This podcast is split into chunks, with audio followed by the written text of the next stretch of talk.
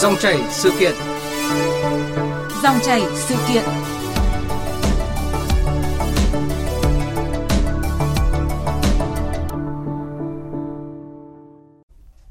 Thưa quý vị, thưa các bạn, bộ phim Squid Game trò chơi con mực của Hàn Quốc vừa lập kỷ lục vô tiền khoáng hậu, trở thành phim truyền hình có lượt xem cao nhất lịch sử nền tảng xem phim trực tuyến Netflix với hơn 111 triệu lượt chỉ sau 4 tuần ra mắt.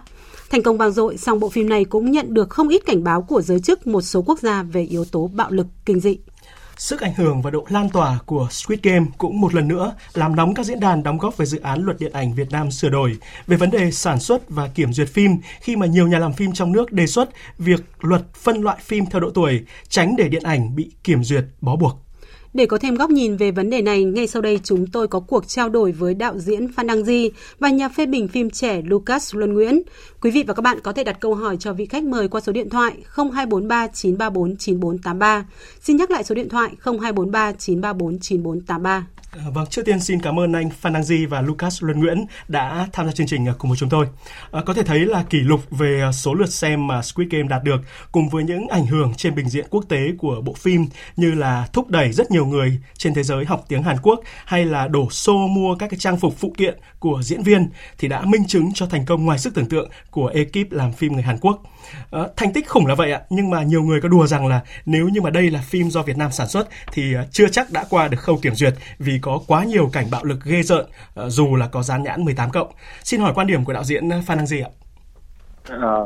à, tôi nghĩ là đúng đó đó có thể là một cái một cái thực tế là khi mà chúng ta nhìn vào những cái thành công của nước ngoài thì chúng ta bắt buộc phải nhìn lại những cái mà đang diễn ra ở Việt Nam thì quả thật là uh, khi mà mình, mình mình thấy một cái bộ phim có một cái sức biểu hiện mạnh như vậy và nó có một thành công vang dội như vậy và so sánh với cái, những cái gì mà mà đang được phép làm ở Việt Nam thì mình thấy có một cái khoảng khoảng khoảng cách rất là lớn. Và đương nhiên khi mà chúng ta có một cái ràng buộc một cái khoảng cách như, uh, lớn như vậy mà được quy định ở trong luật thì uh, nó sẽ ảnh hưởng trực tiếp đến uh, Ờ, cái cái câu chuyện sáng tác của bản thân những cái người làm phim và ờ, điều đó cũng, cũng có nghĩa là cái phim ảnh của mình sẽ bị hạn chế một số những cái những cái biểu đạt mà có thể là làm cho khán giả mãn nhãn chẳng hạn thì cái đó là một cái mà chúng ta đang thấy uh, nó diễn ra hàng ngày trong cái đời sống điện ảnh Việt Nam. Tất nhiên là để mà nói về cái vấn đề vấn đề này thì chúng ta hiểu là nó cũng không chỉ đơn giản là trên cái bình diện là cái câu chuyện là chúng ta kiểm duyệt chặt mà nó còn là cả một cái cả một cái một cái bức tranh lớn hơn của cái việc mà làm sao để tạo ra một cái nền điện ảnh có cái nội dung hấp dẫn như vậy à, thì à, tôi nghĩ là như vậy nhưng mà trước hết trong cái chương trình hôm nay thì có thể là chúng ta cũng sẽ chỉ tập trung vào cái chuyện là vậy thì những cái hạn chế ở trong trong trong trong kiểm duyệt phim nó ảnh hưởng như thế nào thôi. À, vâng ạ, chúng tôi cũng rất là muốn được nghe ý kiến của Lucas Luân Nguyễn ạ. À, cá nhân mình rất là đồng ý với lại à, đạo diễn Phan Đăng Di ở cái ý là nó ở câu chuyện là làm sao để mà chúng ta sẽ tạo ra được một cái nền điện ảnh và kích thích được những cái nội dung, những cái bộ phim có nội dung giống như là Squid Game. Mà cá nhân Lucas nghĩ là bây giờ thì cơ bản là rất là khó cho Việt Nam uh, để mà làm ra được một phim như Squid Game vì nó sẽ rất là dễ chết từ cái khâu phát triển ý tưởng hay còn gọi là cái khâu development. Uh, chứ không phải là đợi đến khi phim ra nó mới chết nữa. Bởi vì do những cái bộ phim mà có yếu tố battle royale hay còn gọi là cái yếu tố mà kẻ sống sót cuối cùng tức là những nhân vật sẽ giết nhau để xem coi ai là người sống sót cuối cùng thì thường nó sẽ đòi hỏi những cái cảnh quay nó cường điệu hóa bạo lực nó khắc họa bạo lực và nó khắc họa cái sự tàn bạo của con người rất là nhiều. À, và đây chính là đây lại chính là cái yếu tố mà khiến cái dòng phim này nó ăn khách. Và chắc chắn là với một cái đất nước mà có lịch sử kiểm duyệt như là Việt Nam và không thì thì sẽ rất là khó có cái nhà làm phim nào mà bật đèn xanh cho những cái ý tưởng như vậy nó được nó được gọi là đi vào sản xuất. Những cái dòng phim mà battle royale hay là giết nhau để sống sinh tồn như vậy thì thường là nó sẽ gần như là bị dập từ cái khâu phát triển ý tưởng rồi. Dạ vâng. À, qua số điện thoại 0243 934 9483 thì chúng tôi có nhận được um, câu hỏi của thính giả Thu Huệ ở Đà Nẵng ạ. Xin mời thính giả Thu Huệ ạ. À, vâng ạ, tôi muốn hỏi hai vị khách mời cái sự khác biệt nào trong cái việc kiểm duyệt của phim ngoại và phim nội ạ? Tôi thấy rõ ràng là phim ngoại những cái cảnh mà đâm chém máu me rồi là những cái cảnh bạo lực có thể những cái người dưới 18 tuổi cũng có thể tìm xem được trên Netflix rất là dễ dàng thế nhưng mà phim Việt mình thì kiểu gì cũng sẽ bị cắt bỏ hoặc có thể là cấm hẳn chiếu như là cái phim bụi đời chợ lớn ngày xưa ấy ạ Dạ vâng, đạo diễn à, Phan Đăng Di có thể à, giải đáp cái thắc mắc này của thính giả Thu Huệ không ạ? À, thì đúng rồi. À, về cơ bản thì cái kiểm duyệt của mình thì thường là là theo một cái hướng tức là mình phòng tránh từ trước đó. Xưa nay thì mình nghĩ là tất cả những cái gì mà mà mà liên quan đến cái nội dung điện ảnh thì đều cần phải được xem trước và đều phải phải phải đáp ứng được một cái tiêu chuẩn tức là làm sao để cho không có ai cảm thấy lo ngại khi mà xem những cái nội dung như vậy. Và đó là một cái cách kiểm duyệt mà tôi nghĩ là có cái từ cái thời bao cấp đến nay chúng ta cũng không thay đổi. Chúng ta có những cái quan điểm mà hầu như là không có cập nhật với tất cả những cái thay đổi của điện ảnh thế giới thành ra những cái yếu tố về mà mà gây sốc mà chúng ta có thể tiếp cận dễ dàng từ những cái nội dung của uh, nước ngoài thì hầu như là không hề có bất kỳ một cái thay đổi quan điểm nào ờ, từ phía Việt Nam về những cái vấn đề đó cả. Và cái câu chuyện đó thì nó kéo dài mãi và nó làm cho cái giới làm phim rất là bối rối. À, và chúng ta cũng thấy có một cái thực tế nữa là trong cái thực tiễn kiểm duyệt ở Việt Nam thì có một cái gần như là một cái tiêu chuẩn kép cho những cái phim Việt Nam và những phim nước ngoài. Bản thân là uh, những cái phim nước ngoài khi mà vào Việt Nam và chiếu ở trên rạp uh, của chúng ta đó thì chúng ta cũng bị kiểm duyệt. Và tất nhiên là những cái yếu tố về về bạo lực hay là những yếu tố về ví dụ như sách tình dục chẳng hạn thì cũng bị hạn chế rất là nhiều. Nhưng tuy nhiên là ngay cả như thế thì những cái phim của nước ngoài khi mà vào Việt Nam á, thì cái mức độ biểu đạt dù là bị kiểm duyệt nhưng mà nó vẫn được dễ chấp nhận hội đồng chấp, kiểm duyệt chấp nhận dễ hơn bởi vì đó đơn giản là một cái nội dung nước ngoài. Còn trong lúc đó thì ờ, đối với phim Việt Nam thì bởi vì hội đồng kiểm duyệt luôn nghĩ là Việt Nam thì phải có một cái cách nhìn khác và Việt Nam thì phải uh, nó nó không xảy ra những cái chuyện như vậy chẳng hạn. Và ở đây thì tôi thấy có một cái điều rất là quan trọng mà chúng ta không bao giờ bạch lạc ra được đó là chúng ta luôn luôn đánh đồng giữa cái việc sáng tạo những cái nội dung gọi là hư cấu với là đời thực. Và luôn luôn khi hội đồng kiểm duyệt thì dựa với trên cái chuyện là bất kỳ một cái nội dung nào hư cấu nào thì cũng được nhìn theo một cái một cái nhãn quan rằng là nó là đó là hiện thực. Thành ra vì thế cho nên là hội đồng kiểm duyệt lại càng à, luôn luôn có một cái khắt khe hơn nặng hơn so với những cái nội dung sản xuất từ Việt Nam. Thì đó là cái thực tế. Vâng, còn uh, Lucas Luân Nguyễn ạ, uh, bạn có lý giải như thế nào về cái sự khác biệt trong kiểm duyệt phim uh, Việt Nam với phim nước ngoài thời gian qua? Và có một sự so sánh đó là chúng ta mở cửa cho internet, cho web drama, thế nhưng mà lại khá là bó buộc điện ảnh, trong khi cái độ phủ sóng của phim chiếu rạp thì lại nhỏ hơn rất nhiều ạ.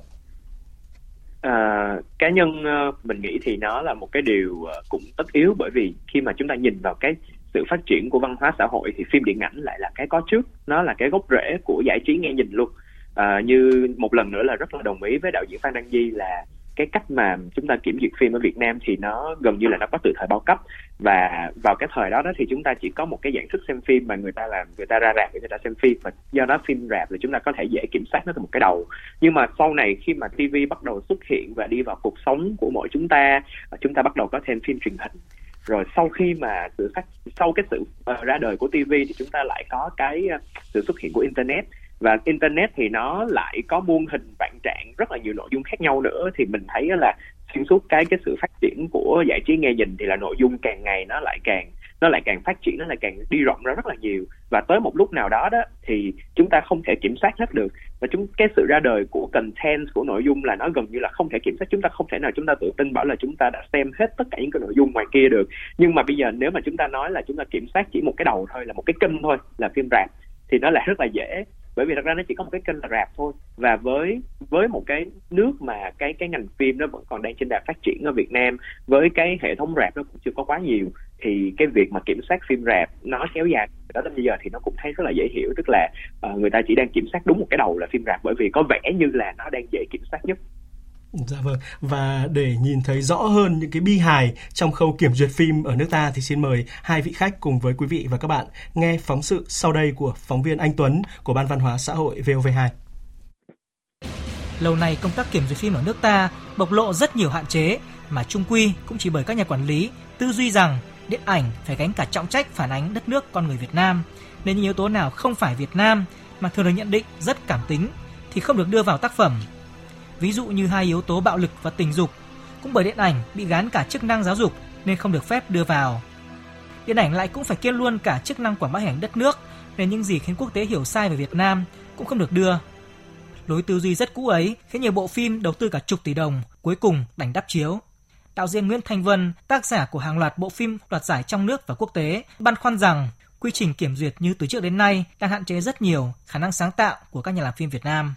đôi khi không thể nhìn qua một cái hiện tượng, một cái hành vi, một cái tình tiết được. Cấm cảnh bạo lực thì làm thế nào để thể hiện được sự bạo lực? Tức là cái người làm bạo lực, người làm tình dục, chỉ để bạo lực, chỉ để tình dục là khác. Những cái người dùng tình dục và dùng bạo lực để nói một vấn đề về nhân văn, về mối quan hệ con người và hướng tới cái tốt đẹp thì nó lại khác.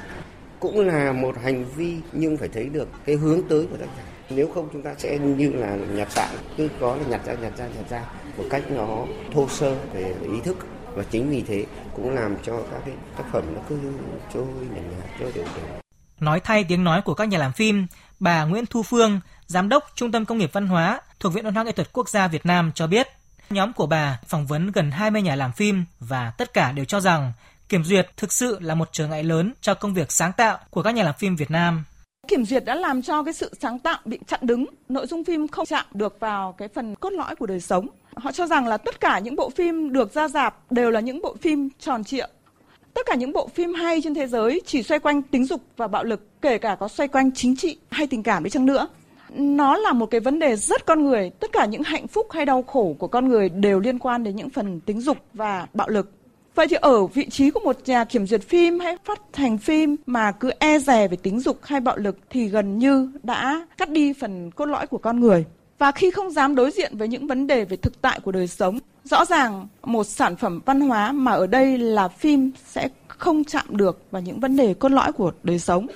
Việc kiểm duyệt phim từng có không ít câu chuyện bi hài, khiến không chỉ đơn vị sản xuất phim chịu thiệt hại mà bản thân đơn vị kiểm duyệt cũng nhận lãnh hậu quả. Chẳng hạn như khi chi tiết về đường lưỡi bò trong bộ phim Everest, người tuyết bé nhỏ lọt ra dạp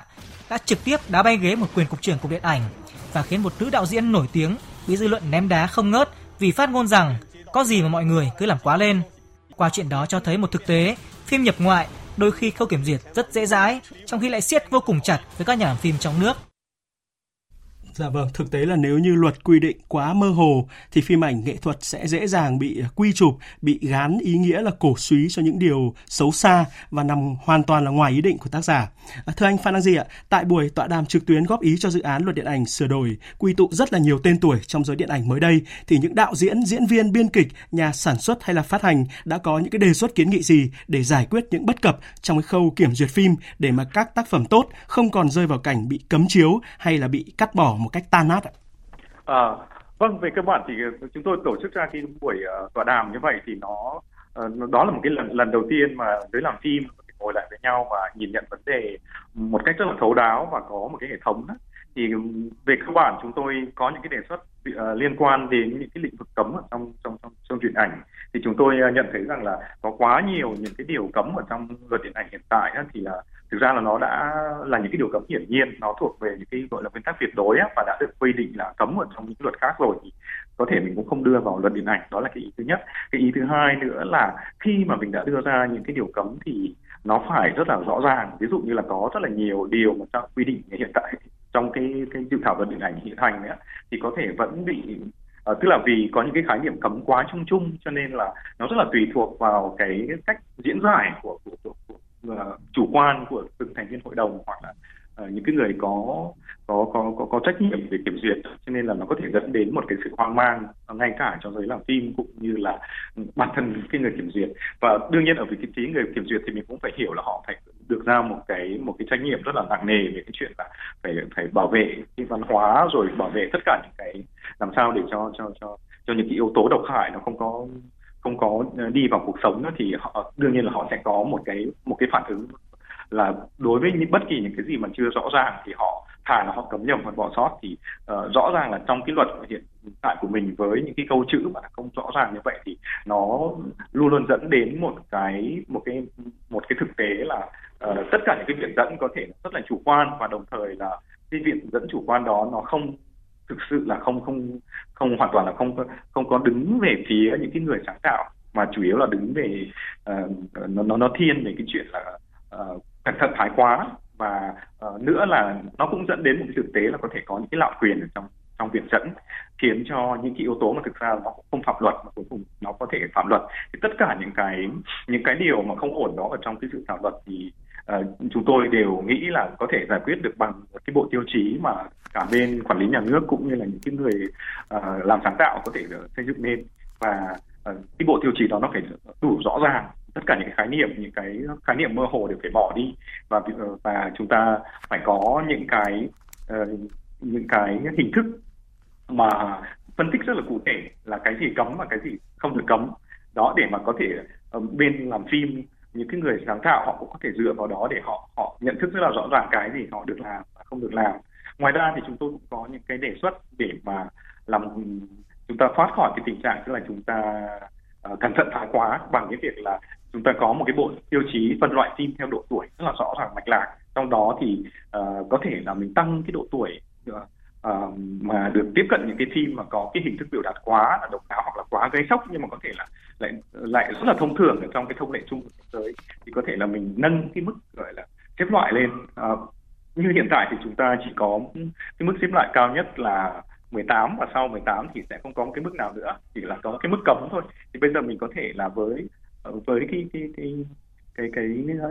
hình thức xếp loại mới thì chúng ta có thể phân cái ờ, nó nâng lên ví dụ là 21 tuổi chẳng hạn hoặc 25 thậm chí là 25 để mà để mà chúng ta có thể có được một cái bao chứa cho những cái phim mà có thể nó không hoàn toàn không phạm luật nhưng mà cái biểu đạt của nó thì rõ ràng cũng không có thể không thích hợp với những cái những cái khán giả mà chưa đủ cái mức trưởng thành. Thì uh, trong tất cả những cái tọa đàm đó thì chúng tôi cố gắng uh, cùng với những cái nhà quản lý uh, làm sao thứ nhất là để hiểu nhau hơn thứ hai là để tìm ra một cái giải pháp chung để cho dễ cho cả hai bên. À, và cái đó nó xuất phát từ một cái thực tế là xưa nay thì cái quản lý nhà nước về điện ảnh của Việt Nam á, nó có vẻ như là nó không không đang uh, được gọi là thiết lập để mà đứng về phía nhà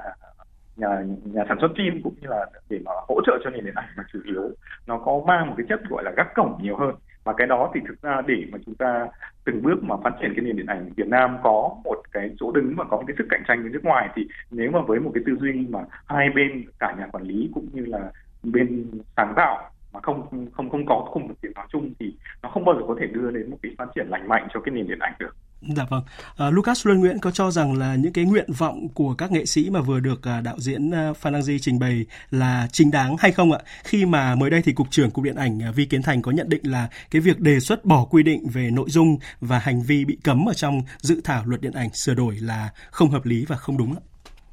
À, mình nghĩ là đây là những nguyện vọng hết sức chính đáng. Mình nghĩ là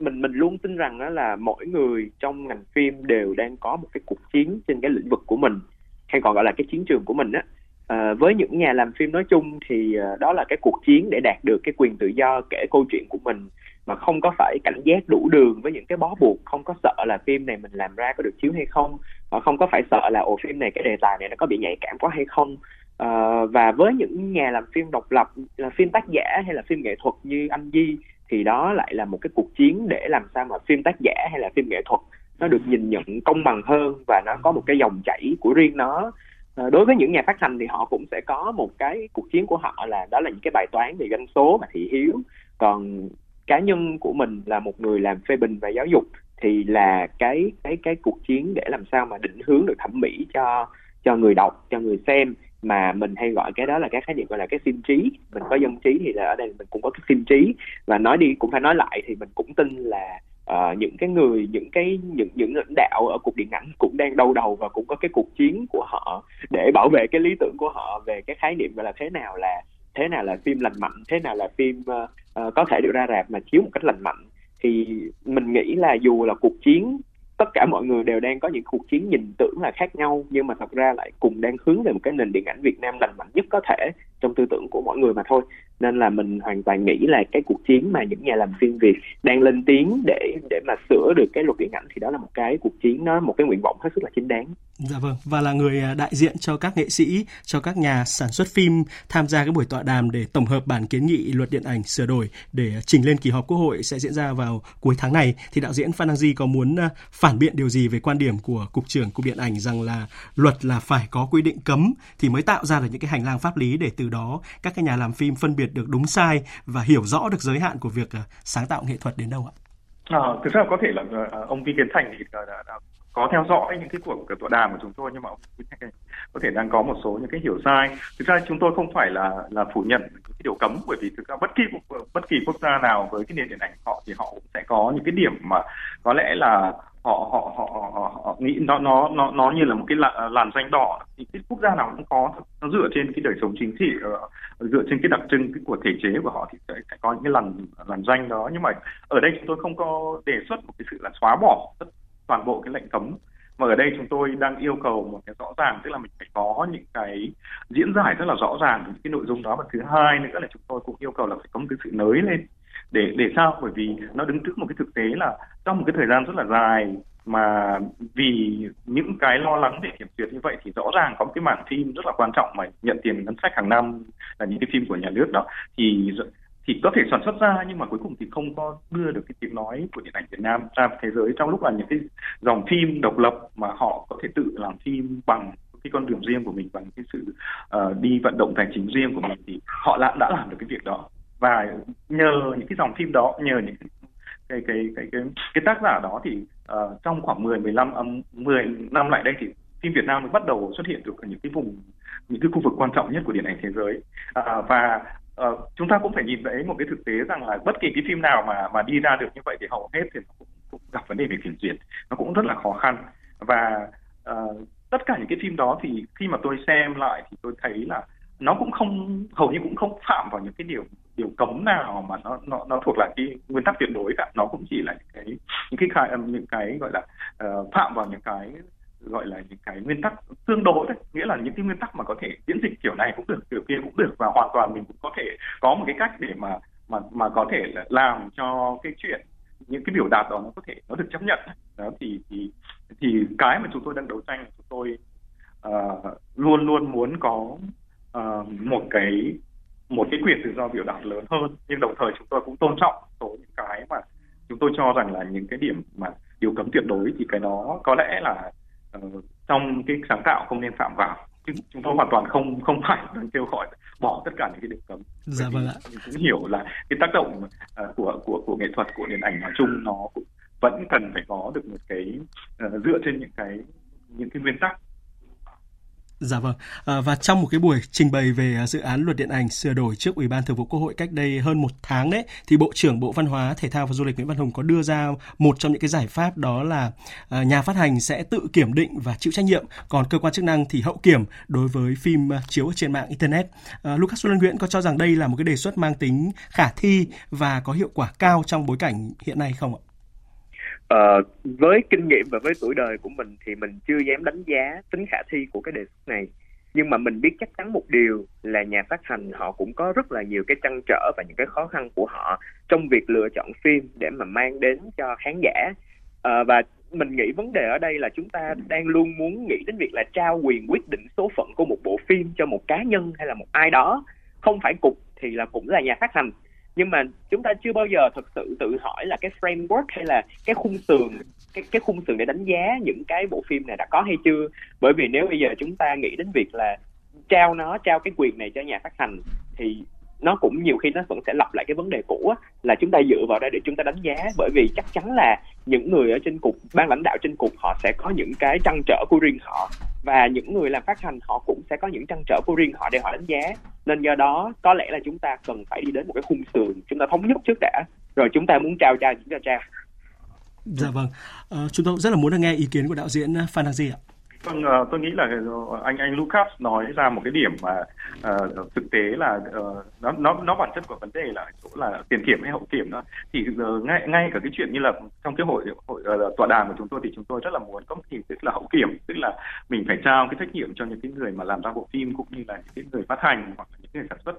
À, nhưng mà đúng có một cái thực tế là ngay cả những cái uh, khi mà trao một cái quyền như vậy thì nếu mà chúng ta thiếu một cái bộ tiêu chí đánh giá rõ ràng như là cách mà các nước làm đó thì đúng là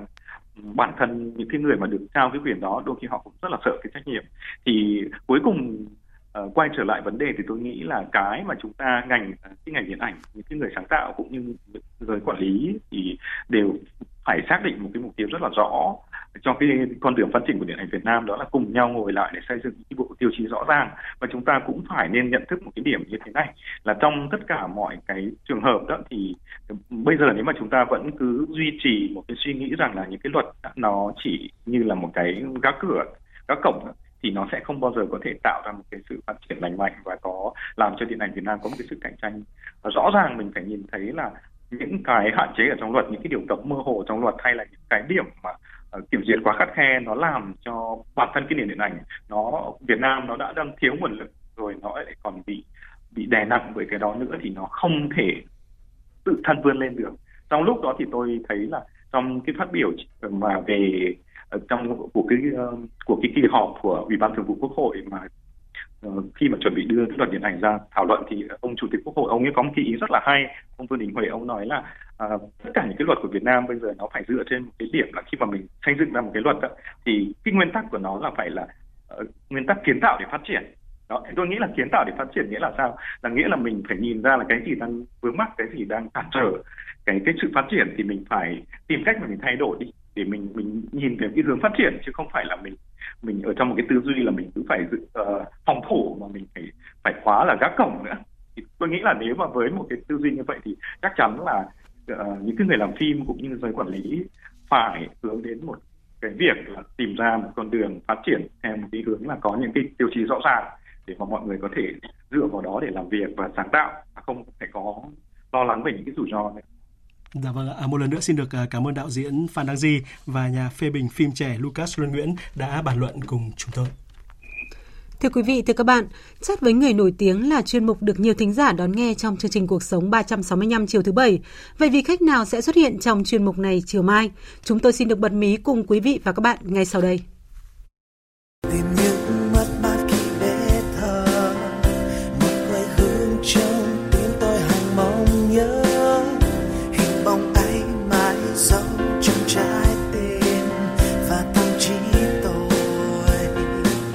Sau một thời gian dài vắng bóng trên sân khấu biểu diễn, nghệ sĩ Thanh Bùi vừa xuất hiện trở lại trong chương trình nghệ thuật trực tuyến, nối vòng tay lớn đất nước đồng lòng vượt qua đại dịch Covid-19, kêu gọi được hơn 102 tỷ đồng chống dịch.